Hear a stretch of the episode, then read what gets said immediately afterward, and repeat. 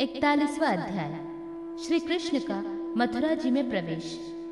श्री सुखदेव जी कहते हैं, परीक्षित, अक्रूर जी इस प्रकार स्तुति कर रहे थे। उन्हें भगवान श्री कृष्ण ने जल में अपने दिव्य रूप के दर्शन कराए और फिर उसे छिपा लिया। ठीक वैसे ही, जैसे कोई नट अभिनय में कोई रूप दिखाकर फिर उसे पर्दे की ओट में छिपा दे। जब अक्रूर जी ने देखा कि भगवान का वह दिव्य रूप अंतर्ध्यान हो गया। तब वे जल से बाहर निकल आए और फिर जल्दी जल्दी सारे अवश्य कर्म समाप्त करके रथ पर चले आए। उस समय वे बहुत ही विस्मित हो रहे थे। भगवान श्री कृष्ण ने उनसे पूछा, चाचा जी, आपने पृथ्वी, आकाश या जल में कोई अद्भुत वस्तु देखी है क्या? क्योंकि आपकी आकृति देखने से ऐसा ही जान पड़ता है। अक्रूर जी ने कहा, प्रभु, पृथ्वी, आकाश या जल में और सारे जगत में जितने भी अद्भुत पदार्थ हैं, वे सब आप में ही हैं, क्योंकि आप विश्व रूप हैं।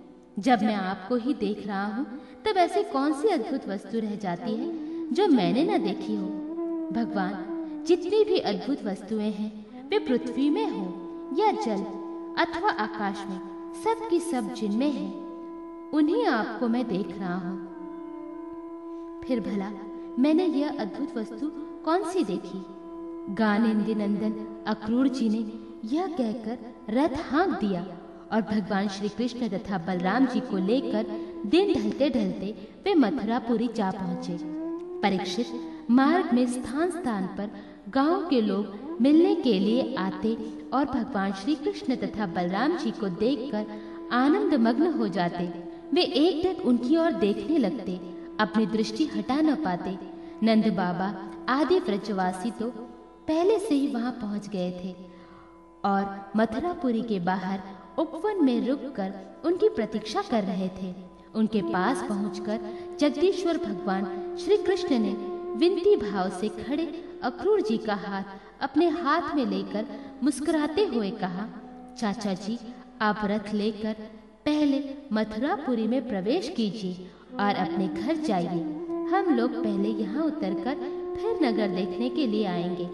अक्रूर जी ने कहा, प्रभु, आप दोनों के बिना मैं मथुरा में नहीं जा सकता। स्वामी, मैं आपका भक्त हूँ। भक्त वात्सल्य प्रभु, आप मुझे मत छोड़िए। भगवान, आइए चले मैं परम हितेशी और सच्चे सुहद भगवान, आप बलराम जी, ग्वाल बालो तथा नंद राय जी आदि आत्मियों के साथ चलकर हमारा घर सनात कीजिए। हम गृहस्थ हैं। आप अपने चरणों की धुली से हमारा घर पवित्र कीजिए। आपके चरणों की धोवन से अग्नि, देवता, पीतर सब के सब तृप्त हो जाते हैं। प्रभु, आपके युगल चरणों को पखार कर महात्मा बलि ने वह यश प्राप्त किया, जिसका गान संत पुरुष करते हैं। केवल यश ही नहीं, उन्हें अतुलनीय ऐश्वर्य तथा वह गति प्राप्त हुई, जो अन्य प्रेमी भक्तों को प्राप्त होती है। आपके चरणों तक गंगा जी ने तीनों लोग पवित्र कर दिए। सचमुच, वे मूर्तिमान पवित्रता है। उन्हीं के स्पर्श से सागर के पुत्रों को सदगति प्राप्त हुई और उसी जल को स्वयं भगवान शंकर ने अपने सिर पर धारण किया। यदुवंश शिरोमणि आप देवताओं के भी आराध्य देव हैं, जगत के स्वामी हैं। आपके गुण और लीलाओं का श्रवण तथा कीर्तन बड़ा ही मंगलकारी है। उत्तम पुरुष आपके गुणों का कीर्तन करते रहते हैं। नारायण, मैं आपको नमस्कार करता हूँ। श्री भगवान ने कहा, चाचा जी, मैं दाऊ भैया के साथ आपके घर आऊँगा और पहले इस यदुवंशियों के द्रोही कंस को मारकर तब अपने सभी सुहद स्वजनों का प्रिय करूँगा। श्री सुखदेव जी कहते हैं, परीक्षित, भगवान के इस प्रकार कहने पर अक्रूर जी कुछ अनमने से हो गए। उन्होंने पुरी में प्रवेश करके कंस से श्री कृष्ण और बलराम के ले आने का समाचार निवेदन किया और फिर अपने घर गए। दूसरे दिन तीसरे पहर बलराम जी और ग्वाल बालाओं के साथ भगवान श्री कृष्ण ने मथुरापुरी को देखने के लिए नगर में प्रवेश किया। भगवान ने देखा कि नगर के परकटों में स्फटिक मणि के बहुत ऊँचे ऊँचे गोपुर तथा घरों में भी बड़े बड़े फाटक बने हुए हैं। उनमें सोने के बड़े बड़े किवाड़ लगे हैं और सोने के ही तोरण बने हुए हैं। नगर के चारों ओर तांबे और पीतल की चार दीवारी बनी हुई है। खाई के कारण और कहीं से उस नगर में प्रवेश करना बहुत कठिन है। स्थान स्थान पर सुंदर सुंदर उद्यान और रमणीय उपवन शोभायमान है।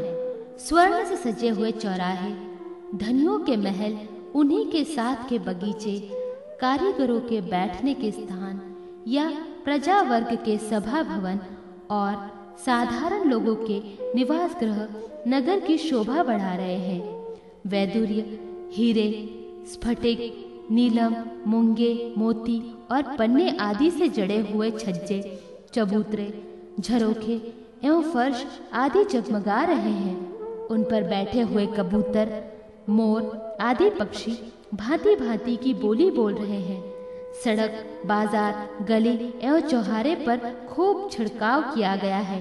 स्थान स्थान पर फूलों के गजरे, जवारे, खिल और चावल बिखरे हुए हैं। घरों के दरवाजों पर दही और चंदन आदि से चर्चित जल से भरे हुए कलश रखे हैं और वे फूल, दीपक नई नई कोपले, फल सहित केले और सुपारी के वृक्ष छोटी छोटी झोपड़ियों और रेशमी वस्त्रों से भली भांति सजाए हुए हैं।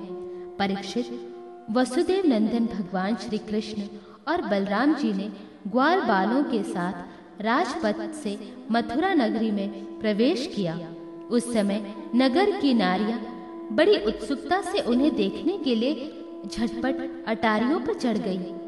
किसी किसी ने जल्दी के कारण अपने वस्त्र और गहने उल्टे पहन लिए। किसी ने भूल से कुंडल कंगन आदि जोड़े से पहनने जाने वाले आभूषणों में से एक ही पहना और चल पड़ी। कोई एक ही कान में पत्र नामक आभूषण धारण कर पाई थी।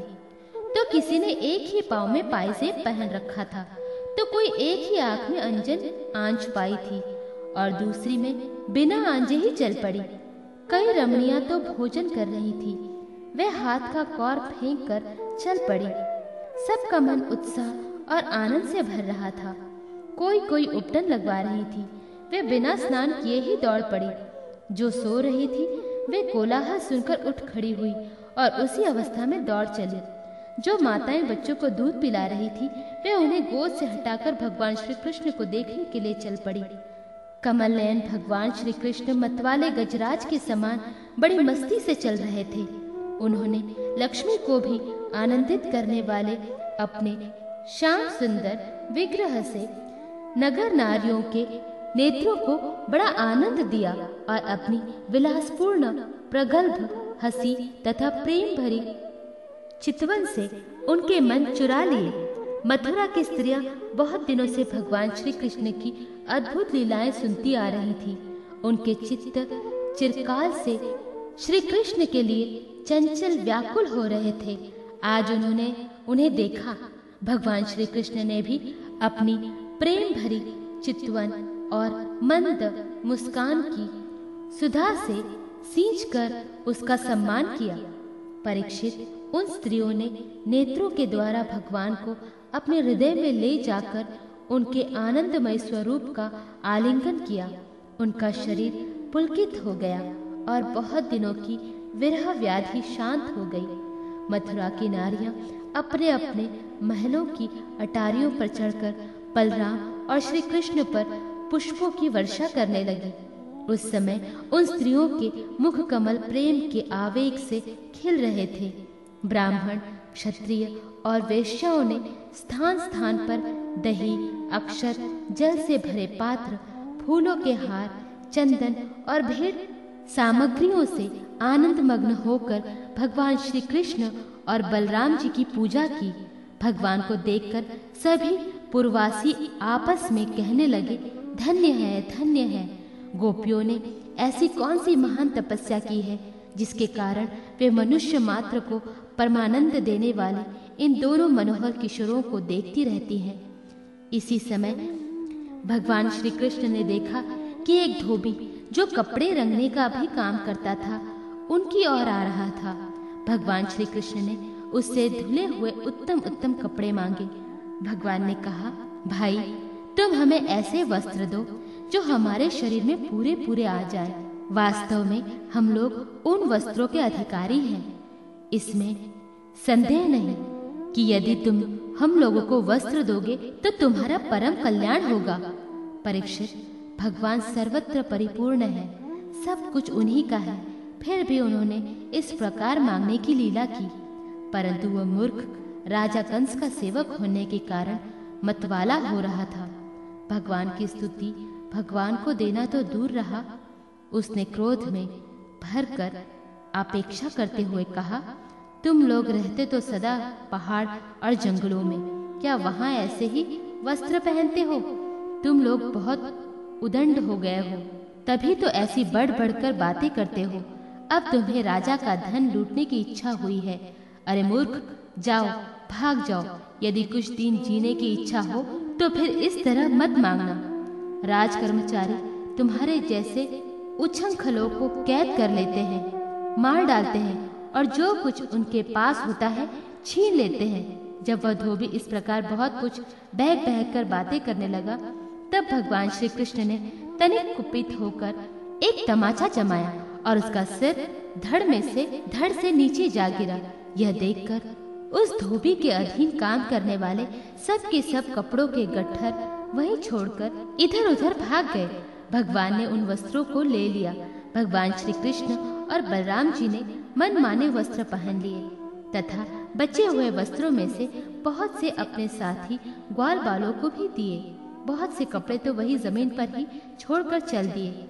भगवान श्री कृष्ण और बलराम जब कुछ आगे बढ़े तब उन्हें एक दर्जी मिला। भगवान का अनुपम सौंदर्य देखकर उसे बड़ी प्रसन्नता हुई। उसने उस रंग बिरंगे सुंदर वस्त्रों को उनके शरीर पर ऐसे ढंग से सजा दिया कि वे सब ठीक ठीक फब गए। अनेक प्रकार के वस्त्रों से विभूषित होकर दोनों भाई और भी अधिक शोभायमान हुए।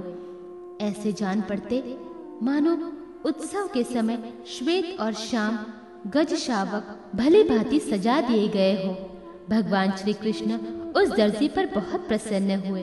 उन्होंने उसे इस लोक में भरपूर धन संपत्ति, बल, ऐश्वर्य, अपनी स्मृति और दूर तक देखने सुनने आदि की इंद्रिय संबंधी शक्तियाँ दी और मृत्यु के बाद के लिए अपना सारूप्य मोक्ष भी दे दिया। इसके बाद भगवान श्री कृष्ण सुदामा माली के घर गए। दोनों भाइयों को देखते ही सुदामा उठ खड़ा हुआ और पृथ्वी पर सिर रखकर उन्हें प्रणाम किया। फिर उनको आसन पर बैठाकर उनके पाँव पखारे, हाथ धुलाए और तदनंतर ग्वाल बालों के सहित सब की फूलों के हार, पान, चंदन आदि सामग्रियों से विधि पूर्वक पूजा की। इसके पश्चात उसने प्रार्थना की, प्रभु, आप दोनों के शुभ आगमन से हमारा जन्म सफल हो गया, हमारा कुल पवित्र हो गया। आज हम पीतर ऋषि और देवताओं के ऋणों से मुक्त हो गए। वे हम पर परम संतुष्ट हैं। आप दोनों संपूर्ण जगत के परम कारण हैं। आप संसार के अभ्युदय, उन्नत और निश्चय मोक्ष के लिए ही इस पृथ्वी पर आपने ज्ञान, बल आदि अंशों के साथ अवतीर्ण हुए हैं। यद्यपि आप प्रेम करने वालों से ही प्रेम करते हैं, भजन करने वालों को ही भजते हैं, फिर भी आपकी दृष्टि में विषमता नहीं है, क्योंकि आप सारे जगत के परम सुहद और आत्मा है। आप समस्त प्राणियों और पदार्थों में समरूप से स्थित हैं। मैं आपका दास हूँ। आप दोनों मुझे आज्ञा दीजिए कि मैं आप लोगों की क्या सेवा करूँ? भगवान, जीव पर आपका यह बहुत बड़ा अनुग्रह है। पूर्ण कृपा प्रसाद है। कि आप उसे आज्ञा देकर किसी कार्य में नियुक्त करते हैं। राजेंद्र, सुदामा, मालिनी इस प्रकार प्रार्थना करने के बाद भगवान का अभिप्राय जानकर बड़े प्रेम और आनंद से भरकर अत्यंत सुंदर सुंदर तथा सुनिग्ध पुष्पों से गुथे हुए हार उन्हें पहनाए। जब ग्वाल बाला और बलराम जी के साथ भगवान श्री कृष्ण उन सुंदर सुंदर मालाओं से अलंकृत हो चुके तब उन वरदायक प्रभु ने प्रसन्न होकर विनीत और शरणागत सुदामा को श्रेष्ठ वर दिया। सुदामा माली ने उनसे यह वर मांगा कि, प्रभु, आप ही समस्त प्राणियों की आत्मा हैं।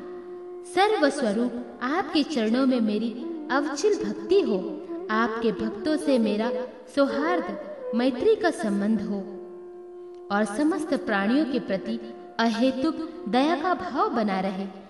भगवान श्री कृष्ण ने सुदामा को उसके मांगे हुए वर तो दे ही दिए। ऐसी लक्ष्मी भी दी, जो वंश परंपरा के साथ साथ बढ़ती जाए और साथ ही बल, आयु, कीर्ति तथा कांति का भी वरदान दिया। इसके बाद भगवान श्री कृष्ण बलराम जी के साथ वहाँ से विदा हुए।